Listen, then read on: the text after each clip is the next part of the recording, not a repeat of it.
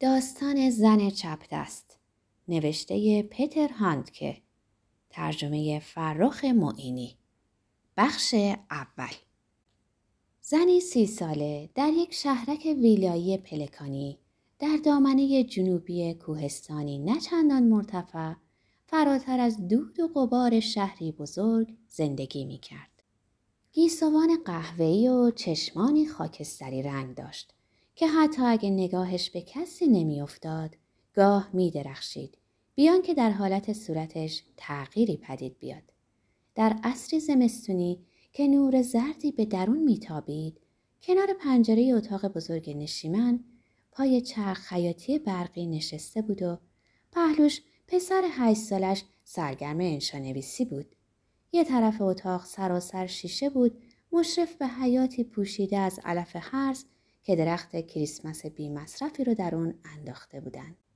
دیوار بی پنجره خونه همسایه هم نمایان بود. کودک سر یه میز قهوه‌ای روی دفتر مدرسه خم شد. با خودنویس انشا می نوشت و با زبونش دور لباشو می لیسید. گاهی خشکش می‌زد. از پنجره به بیرون نگاه می کرد و بعد با حرارت بیشتر به نوشتن ادامه می‌داد. گاهی به مادرش نگاهی مینداخت که با اینکه روش به طرف دیگری بود نگاهش رو می‌گرفت و جواب می‌داد. زن با مدیر فروش شعبه محلی یه شرکت چینی سازی که در سراسر اروپا اسم و رسمی داشت ازدواج کرده بود. قرار بود شوهرش امشب از مأموریتی چند هفته‌ای در اسکاندیناوی برگرده. خانواده ثروتمندی نبودند اما زندگی بیدغدغه‌ای داشتند. ویلا اجاره‌ای بود چون مرد خونه هر آن ممکن بود به جایی دیگه منتقل بشه. کودک انشا رو تموم کرد و با صدای بلند خوند. چطور می‌تونم زندگی زیباتری مجسم کنم؟ دلم می‌خواد هوا نه سرد باشه نه گرم. همیشه بادی ولرم بدمه. گاهی هم طوفانی بشه که آدم گوشه خیابون چنباتمه بزنه. ماشینا قیب شن. کاش خونه ها قرمز بودن و ساقه گیاهان طلایی. آدم همه چیزو می‌دونست و احتیاجی به درس خوندن نبود. ای کاش در جزیره زندگی می کردیم. خیابون که می‌رفتیم در ماشینا باز بود و هر وقت که خسته می شدیم می‌رفتیم و توی یکی از اونا میشستیم. اصلا خستگی در کار نبود. هیچ ماشینی مال کسی نبود. هر جا بودیم همونجا میخوابیدیم. هیچ وقت بارون نمیبارید. از تمام دوستام چهار نفر بیشتر نمیموندن و آدمای ناشناس غیب می‌شدن. کلا هر چیزی که نمیشناختیم غیب می‌شد. زن بلند شد و از پنجره کوچکتر پهلویی به دورترها نگریست. جلوتر از همه ردیفی از کاجهای بی حرکت خودنمایی می کرد و پای درختها چند ردیف گاراژ شخصی که همه مثل ویلاها چارگوش بودن و بامشون مسطح. در مسیر ورودی ماشین کودکی دید که لوژی رو در پیاده رو سر می‌داد. برف پیاده رو رو پاک کرده بودن.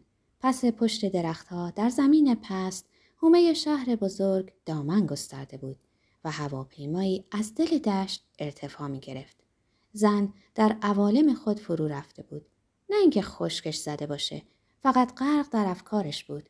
کودک کنارش اومد و پرسید. به چی نگاه می‌کنی؟ زن چیزی نشنید. ای نزد. کودک تکونش داد و فریاد زد. بیدار شو! زن حواسش سر جا اومد و دستش رو روی شونه کودک گذاشت. حالا حواس کودک هم متوجه بیرون شده بود و اونم مات و مبهود به منظره پیش رو نگاه می‌کرد. پس از مدتی خودش رو تکونی داد و گفت اه چه جالب منم مثل تو ماتم برد مثل تو هر دو زدن زیر خنده حالا نخند کی بخند تا ساکت می شدن یکی شروع می کرد و اون دیگری باز ریسه می رفت. دست آخر از شدت خنده همدیگر رو بغل کردن و با هم روی زمین افتادن.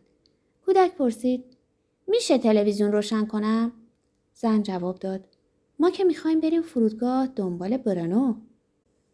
کودک اما تلویزیون رو روشن کرد و پای برنامه نشست.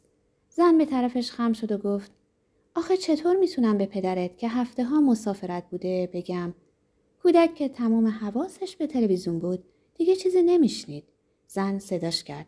دستاشو طوری جلوی دهنش گرفت که انگار بیرون خونه ایستاده و با بلنگو حرف می‌زنه. اما کودک چشم از تلویزیون بر نمی داشت. زن دستش رو جلوی چشمای کودک تکون داد. اما کودک سرش رو کج کرد و با دهن باز به تماشا ادامه داد. زن بیرون گاراژ ایستاد. پالتاپوستی بر تن داشت که دگمه هاش باز بود. آسمون داشت گرگومیش می‌شد و برفای آب شده دوباره یخ میبست.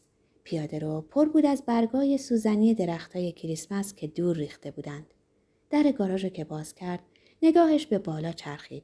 شهرک و دید و ویلاهای قوطی شکلی که بالا سر هم ساخته شده بودند. پشت شهرک جنگلی از درختای جور و جور بلوط و راش و کاج رویده بود و سر راهش تا قله کوه ندهکده ای بود نخونه ای. کودک کنار پنجره واحد مسکونی ظاهر شد و دستشو بالا آورد. واحد مسکونی نامی بود که شوهر زن بر ویلا گذاشته بود. وقتی زن به فرودگاه رسید هوا هنوز تاریک تاریک نشده بود. داخل ترمینال شد و کنار دیگران ایستاد و منتظر موند. با چهره منتظر اما آروم. با حالتی معصوم و سر در کار خیش. اعلام کردند هواپیمایی که از هلسینکی آزم بوده بر زمین نشسته. چیزی نگذشت که مسافرا از پشت نرده های گمرک بیرون اومدن. برونو هم اون میان بود با یه چمدون و کیسه ای که روی اون نوشته بود دیوتی فری شاپس. چهرش از خستگی گیج و منگ بود. چندان مسنتر از زن نمی‌زد و مثل همیشه کچلوار شیش دکمه خاکستری راه راه با پیراهن یقه باز به تن داشت. چشمش چنان میشی رنگ بود که مردمکش به سختی دیده می‌شد. حتی اگه به کسی ظلمی زد آن فرد حس نمی‌کرد زیر نظر بوده. بچه که بود در خواب راه می‌رفت. بزرگ هم که شد اغلب در خواب حرف می‌زد. جلوی همه سرش روی شونه زن گذاشت. انگار می‌خواست درجا روی سرشونه پالتوپوست زن چرت بزنه. زن کیسه و چمدون از دستش گرفت و برونو فرصت کرد زن رو در آغوش بگیره. مدتی همانطور سر در آغوش ایستادند. برونو کمی بوی الکل می‌داد. سوار آسانسوری شدند که به طرف پارکینگ زیرزمین می‌رفت. زن نگاه کرد و زنم به او چشم دوخت. زن سوار ماشین شد و در صندلی کنار راننده رو براش باز کرد. برونو بیرون ایستاد و مقابلش رو نگاه کرد. با مشت به پیشونیش کوبید. بعد بینیش رو با انگشت گرفت و هوا رو توی گوشهاش فشرد. انگار گوشاش هنوز از پرواز طولانی گرفته بود. در مسیر منتهی به شهر کوچک واقع بر دامنه کوه که شهرک ویلایی را در خود جای داده بود زن دستش رو روی پیچ رادیو گذاشت و پرسید دوست داری موسیقی گوش کنی؟ برونو سرش رو جوری تکون داد که یعنی نه. حالا دیگه شب فرا رسیده و چراغ اغلب برج‌های اداری کنار جاده خاموش بود. ولی چراغ مجتمع های مسکونی واقع بر تپه های اطراف سوسو می‌زد.